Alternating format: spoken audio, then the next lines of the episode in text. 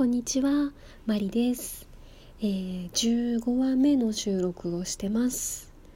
えー、と今日はですね、あの嬉しいことがありまして、あのさっきツイッターの方にもずっと上げてたんですけれどもね、あのー、待ちに待ったマスキングテープが到着しました。マスキングテープがそんなに嬉しいのかよってあの思われたかもしれませんがあのバイオリンの回であのラジオトークで喋ったんですけれどもね。私あの文子先生が大好きなんです。文子先生あのバイオリンのそのレッスンの先生とかもされてるんですけど YouTube とかでね今あの人気急上昇中の文子先生なんですよ。あの今だいぶグイグイ来てると思います。で、まあ、そんなの文子先生がその YouTube の中でこう喋った「文子語録」っていうのがあるんですけどねその語録のマスキングテープっていうのがねあるんですよ。あのグッズとしてあの販売されてるんですけれどもね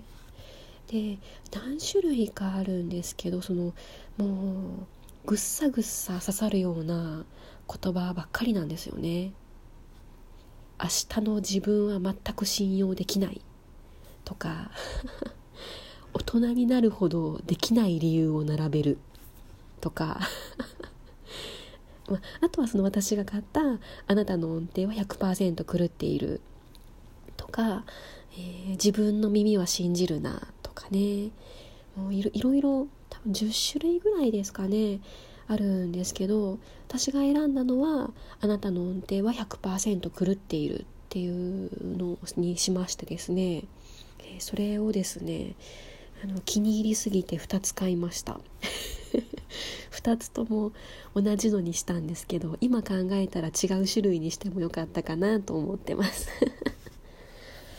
いや音程ね本当に難しいですね私まだバイオリン始めて1年ちょっとですけど本当にね音程合わないんです、まあ、音程だけじゃなくてもう右も左もぐっちゃぐちゃなんですけどもう本当にねバイオリンの世界って奥が深いなっていうのをすごく感じていてだからなんかあのちょちょっと弾けるようになったつもりでいるだけでは多分全然ダメなんですよね。もう常にこう自制の念じゃないですけど自分を振り返ってこう図に乗らないように、えー、自分への戒めみたいな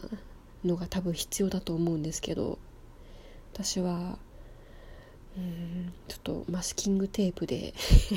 戒めをしてみようかと思います。あなたの音程は100%狂っている。すごい言葉ですよね。ちょっとね残念ながらあの今製本するものがすぐにはないので年明けぐらいかな。多分次の曲に進んだらまた使う機会があると思うのでこれは2021年に入ってから大切に大事に使っていこうと思います。うんこれ私思ったんですけどもう文子先生に直接言ってほしい。もう出ましたよ変態が。これねもうあの YouTube で喋っていたあの感じで私に向かって言ってほしい。あなたの音程は100%狂っている。もう多分普通の人ならね落ち込むところかもしれませんけどもうド M で文子先生大好きな変態な私からしたらですね多分もうお金払ってでもやりたいですね。お金払ったら言ってくれますかね？こんな商売どうでしょう？そんなわけでえっ、ー、と11月の半ばに頼んだのでやっぱり1ヶ月ぐらいでしたね。1ヶ月ちょっと経ってからやっと届いた待望のマスキングテープでした。あとはですねあのー、私と同じぐらいのタイミングでラジオトーク始めた方がですねすごいなんか皆さんバンバン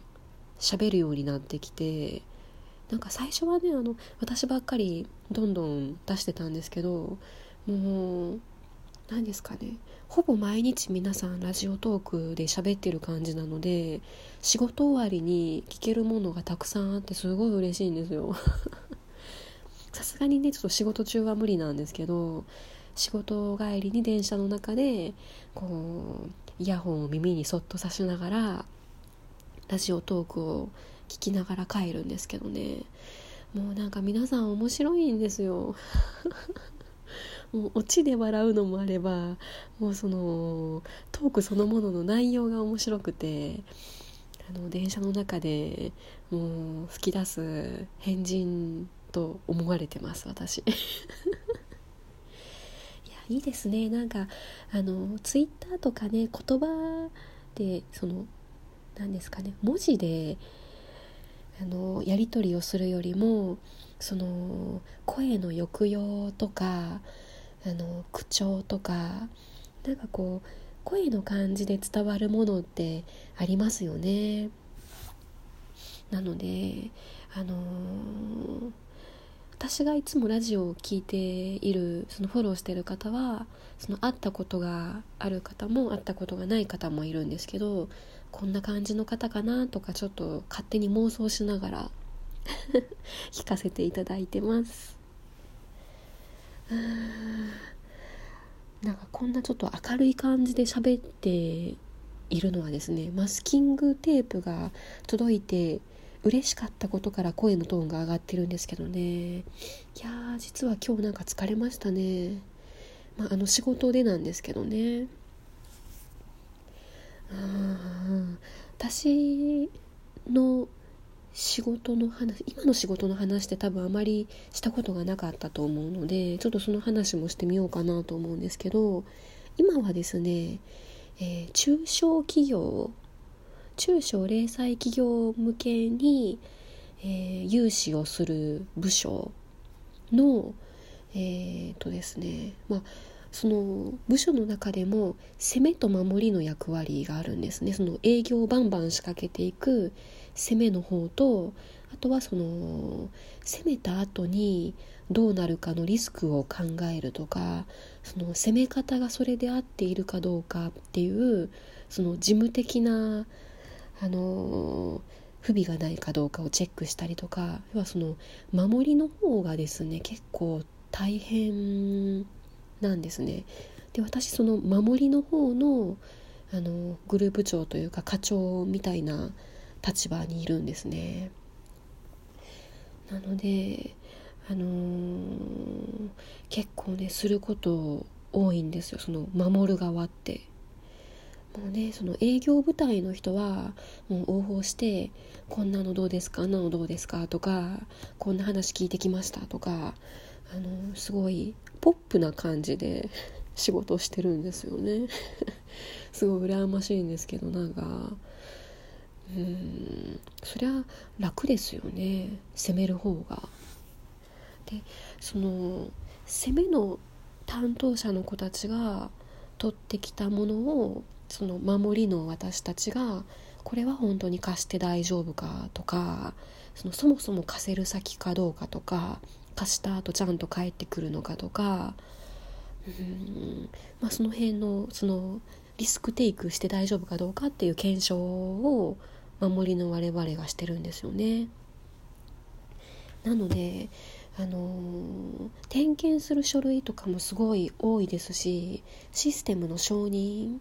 承認ボタンを押すものも実はすごい多いんですね。なんかちょっとあの具体的なイメージが湧きにくいかもしれないんですけどその営業推進のその攻めのグループの仕事を1としたら守りのグループの仕事って3か4ぐらいなんですよ。でものすごい数の あの書類たちが回ってくるのを私はひたすらひたすらそのリスクを取って大丈夫かどうかとか不備がないかどうかのチェックをしながらどんどんさばいていかないといけないというもうねむちゃくちゃしんどいんですよ。であのしかも攻めのグループ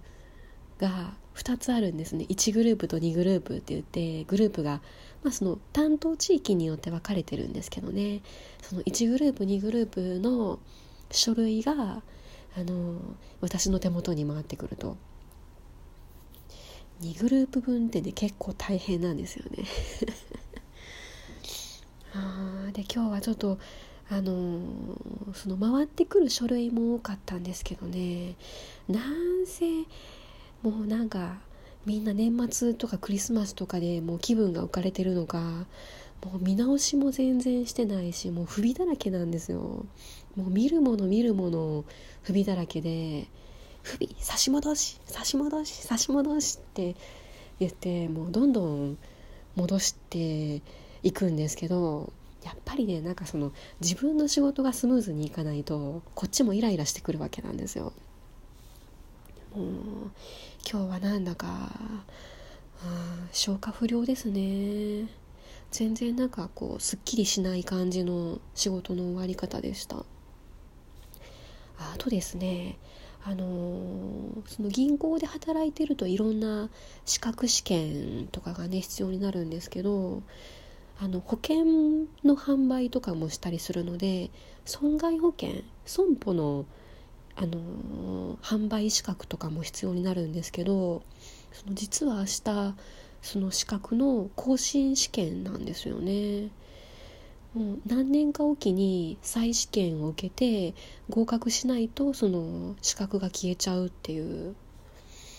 まあ、細々勉強してきたんですけどちょっといよいよ試験が明日あるので今日はちょっと過去問頑張りたいと思います。マリでした。